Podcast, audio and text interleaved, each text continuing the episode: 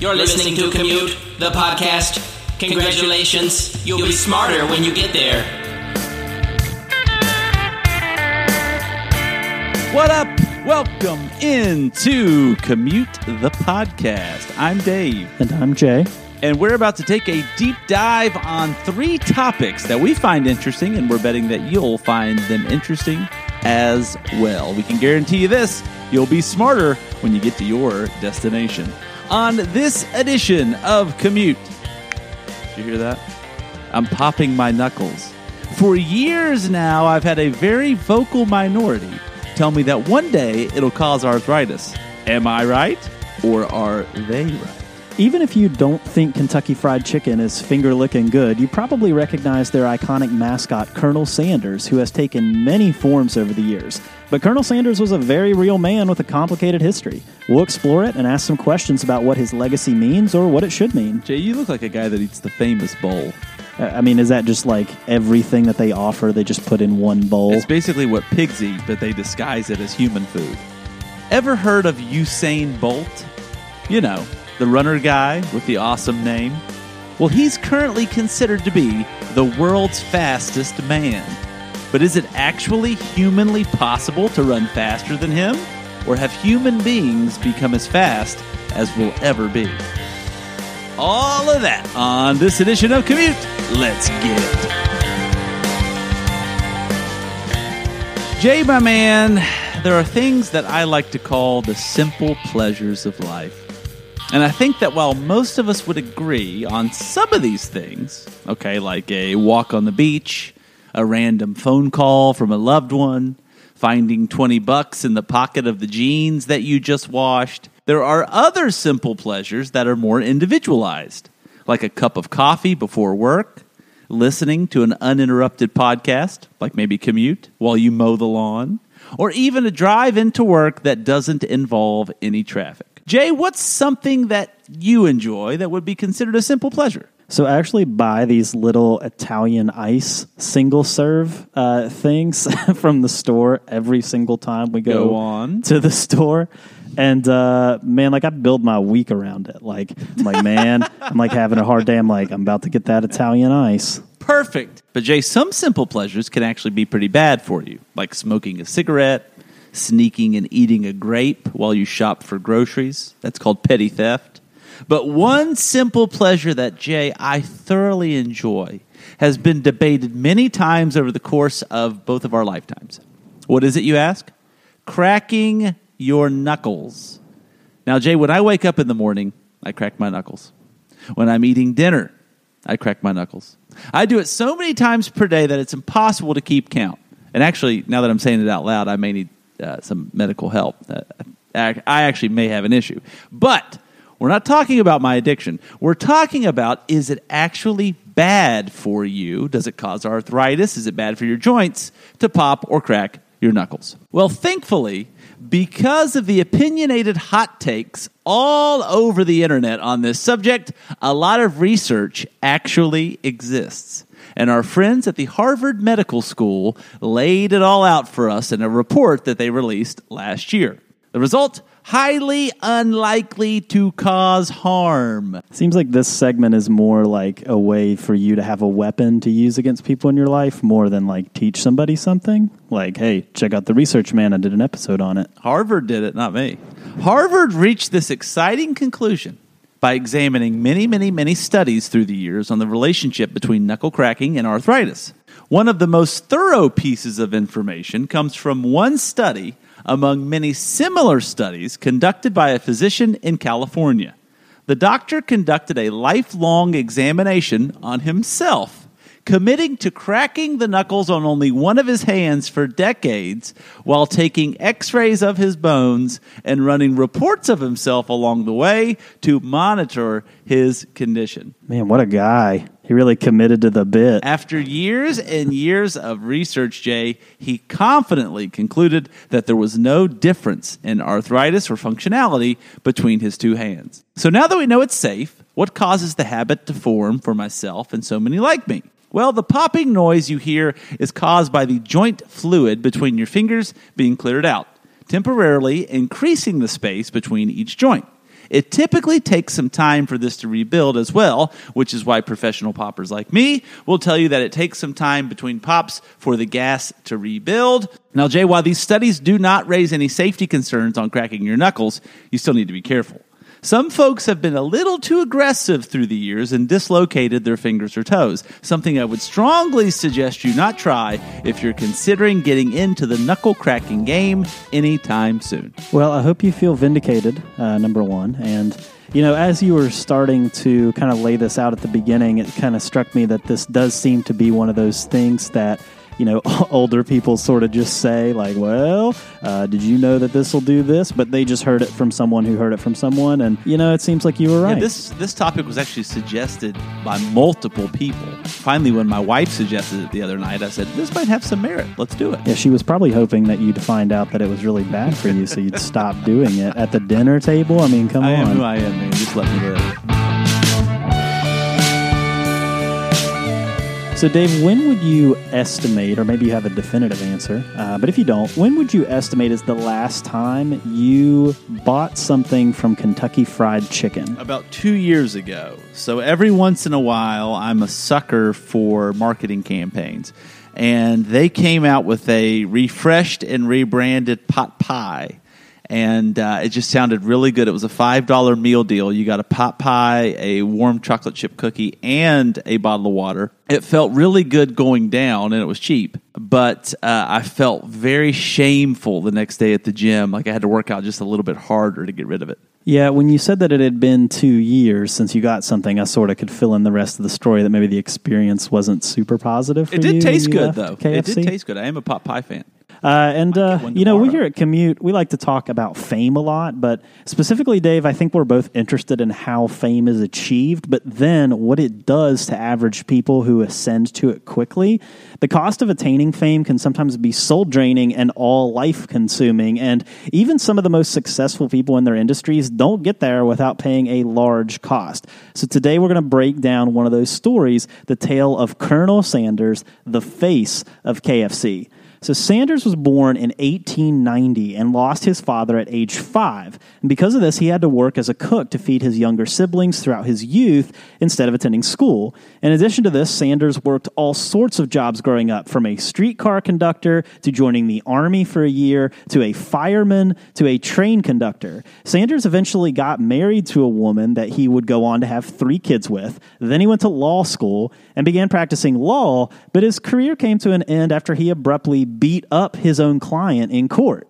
Sanders went on to work various jobs from labor to selling life insurance to starting his own ferry boat company. He went on to work for the Chamber of Commerce but quit due to an inability to focus on work. He sold his shares in the ferry boat company and started a gas lamp business, which was very suddenly put out of business by the invention of electricity just a few years later.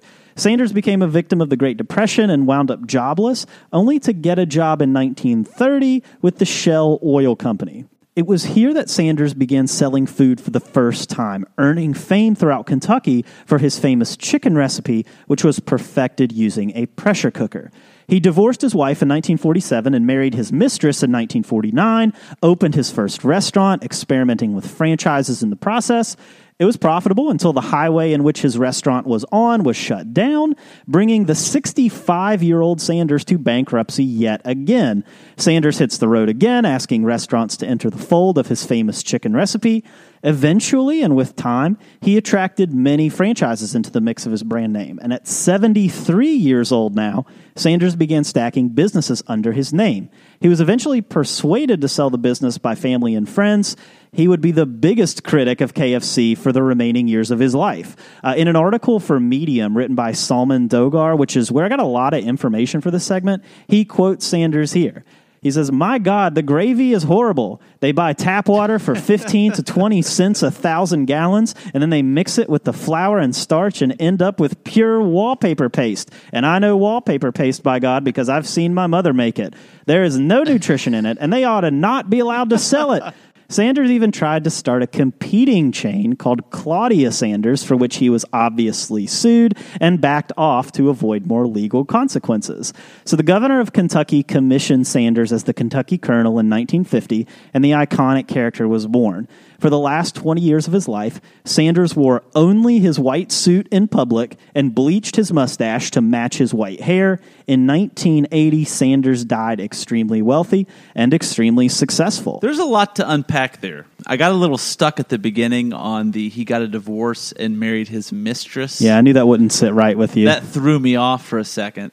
And then it took an even stranger turn when I I found out that he basically hated KFC and tried to shut it down. He tried to compete with it. He's the face of Well, it. and I think that opens up a really interesting question, right? Because KFC, the brand, continued and still continue to use versions of the Colonel Sanders character. Uh, in the 90s, KFC began using an animated version of him, and more recently, the franchise has hired comedians to play a version of him in commercials.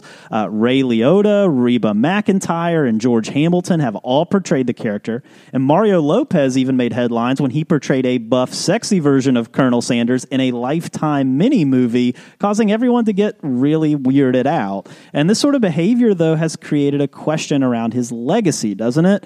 Uh, since Sanders had a complicated relationship with the KFC name in his remaining years of life, what would he think about these caricature versions of him on TV selling a product that he maybe didn't necessarily believe in? Uh, the line is blurred here now between Sanders the man and Sanders the mascot. Well, first of all, Mario Lopez for our millennial listeners, AC Slater from Saved by the Bell. So there's your reference point. It's interesting to me that outside of KFC, there's Wendy's in terms of fast food restaurants that actually feature a person. Part of their marketing campaign, part of their branding, part of the overall feel of the restaurant is a person. Wendy's with Wendy, who is famously Dave Thomas, the founder of Wendy's daughter. And then there's KFC and the Colonel. And as a quick side note, the name of the Mario Lopez led uh, Lifetime mini movie, A Recipe for Seduction. That was on Lifetime. It was. It premiered in December, and it was a very real It thing. sounds like it should have been on Cinemax.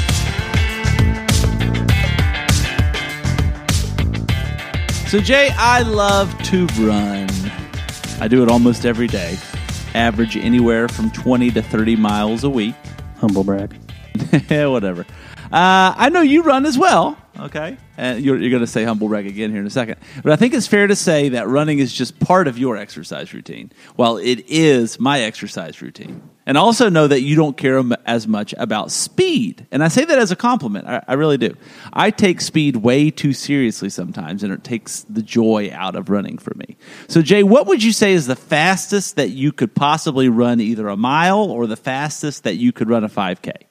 Man, I'm not sure. A mile? I mean, are we talking like you're putting me on a treadmill and you're timing me, or are you talking like someone's chasing me with a knife? Someone's chasing you. You're going as fast as you possibly can. and I have to sustain the speed for one mile. Your entire family's survival rests on you finishing this mile as fast as possible. I mean, if it, if we're talking those stakes, I, I bet I could. I bet I can hit five minutes. Five minute mile is blazing. Right. Like I'm not going to do that just at the gym. You know, I'm probably going to sit around like seven minutes or something if I'm like really giving it everything I've got. My fastest mile without somebody chasing me with a knife was six minutes, and I'm not sure that I can ever do that again. But maybe it's because we're coming off of the Olympic themed episode we had a couple weeks ago, or maybe it's because I watched a ton of the sprinting portion of those Olympics. But I've been wondering about just how fast human beings are capable of going. Like, do we just get faster forever? Can we somehow train to be faster than animals? Well, to answer this question, Jay, let's start here. What's the fastest that a human being has ever gone? Despite a great Olympic showing in the 100 meter dash this year from Lamont Marcell Jacobs of Italy, earning himself a gold medal with a winning time of 9.80 seconds, the title of world's fastest human still belongs to the legendary Jamaican sprinter Usain Bolt. The eight time gold medalist retired in 2017, but still holds the fastest 100 meter run in history at 9.58 seconds. Jay, just exactly how fast did Bolt run, you ask? he maxed out at about 27 miles per hour, which is just under the top speed of the average house cat. Which explains a lot because I've actually chased a neighborhood cat before, and it's a little freeing to me to know that Bolt probably couldn't have caught it either. So, with that being said, what actually determines speed, and can humans just keep getting faster? Well, a recent study published by a group of scientists in, which is a page turner, I'm sure, the Journal of Theoretical Biology, they found that maximum speed is achieved by calculating a complex model factoring in leg size, leg length, and muscle density, among other things that help determine how fast a body can realistically move. The team found that the two main factors that work against maximum speed are called air drag and inertia. Air drag is the opposing force on each leg as you attempt to move forward, and inertia is basically your acceleration, how long it takes you to actually start moving. What is the ideal size for a body for overcoming these obstacles?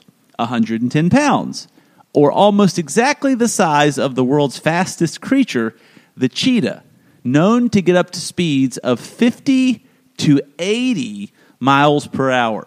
What's also fascinating is that this scientific method allowed the researchers to predict the theoretical speeds for all sorts of body designs based on a body that is about double the optimal size, so about 220 pounds. A giant house cat, for example, would be capable of reaching 46 miles per hour, and a giant spider would be able to run about 35 miles per hour, terrifying people from every corner of the world. The human, though, Jay, it looks like our bodies simply cannot sustain a speed higher than Usain Bolt's world record of 9.58 seconds. So, will we ever see someone run faster than Bolt? Probably so, but it won't be by much. And when you compare the speed potentials of us lowly humans to that of our animal friends, well, we're sadly always going to be a step or 10 behind. And how did our species even conquer the planet in the first place, right? I mean, we don't have any natural weapons. We're not fast. We can't jump high. We don't have some of the advantages that other species have. But the answer there is we work together right? You don't see cheetahs getting together and uh, working on massive scales of 50 to 100 cheetahs uh, to take down a woolly mammoth to eat for a month, right? It's all about brain power. Yeah, animals are dumb. It's like uh, one of my favorite quotes from the great uh, Bee movie the uh, cartoon that was uh, created by Jerry Seinfeld. The evil beekeepers are looking at the bees that they've trapped and they're making honey, and they say, They make the honey and we make the money. You know, I'm thinking about too a book that is a favorite of both of ours. So check it out if this is a topic that interests you. Uh, it's called Born to Run, and in that book, essentially one of the main points the author makes is humans did not evolve to be super speedsters. We evolved to chase our prey down until they get tired and they slow down. Right. So we're endurance runners. We're not speed runners at heart. And that's it Thanks for listening to this week's episode. Don't forget to please rate, subscribe, and review to commute on Apple Podcasts or your favorite podcast platform. And check us out on social media. We are on Twitter, Facebook, and Instagram. And you can always say hey at our website, commutethepodcast.com. Music for Commute is provided by my main man, Jason Salmons. For Jay Sisson, I'm Dave Traub. We'll see you next week.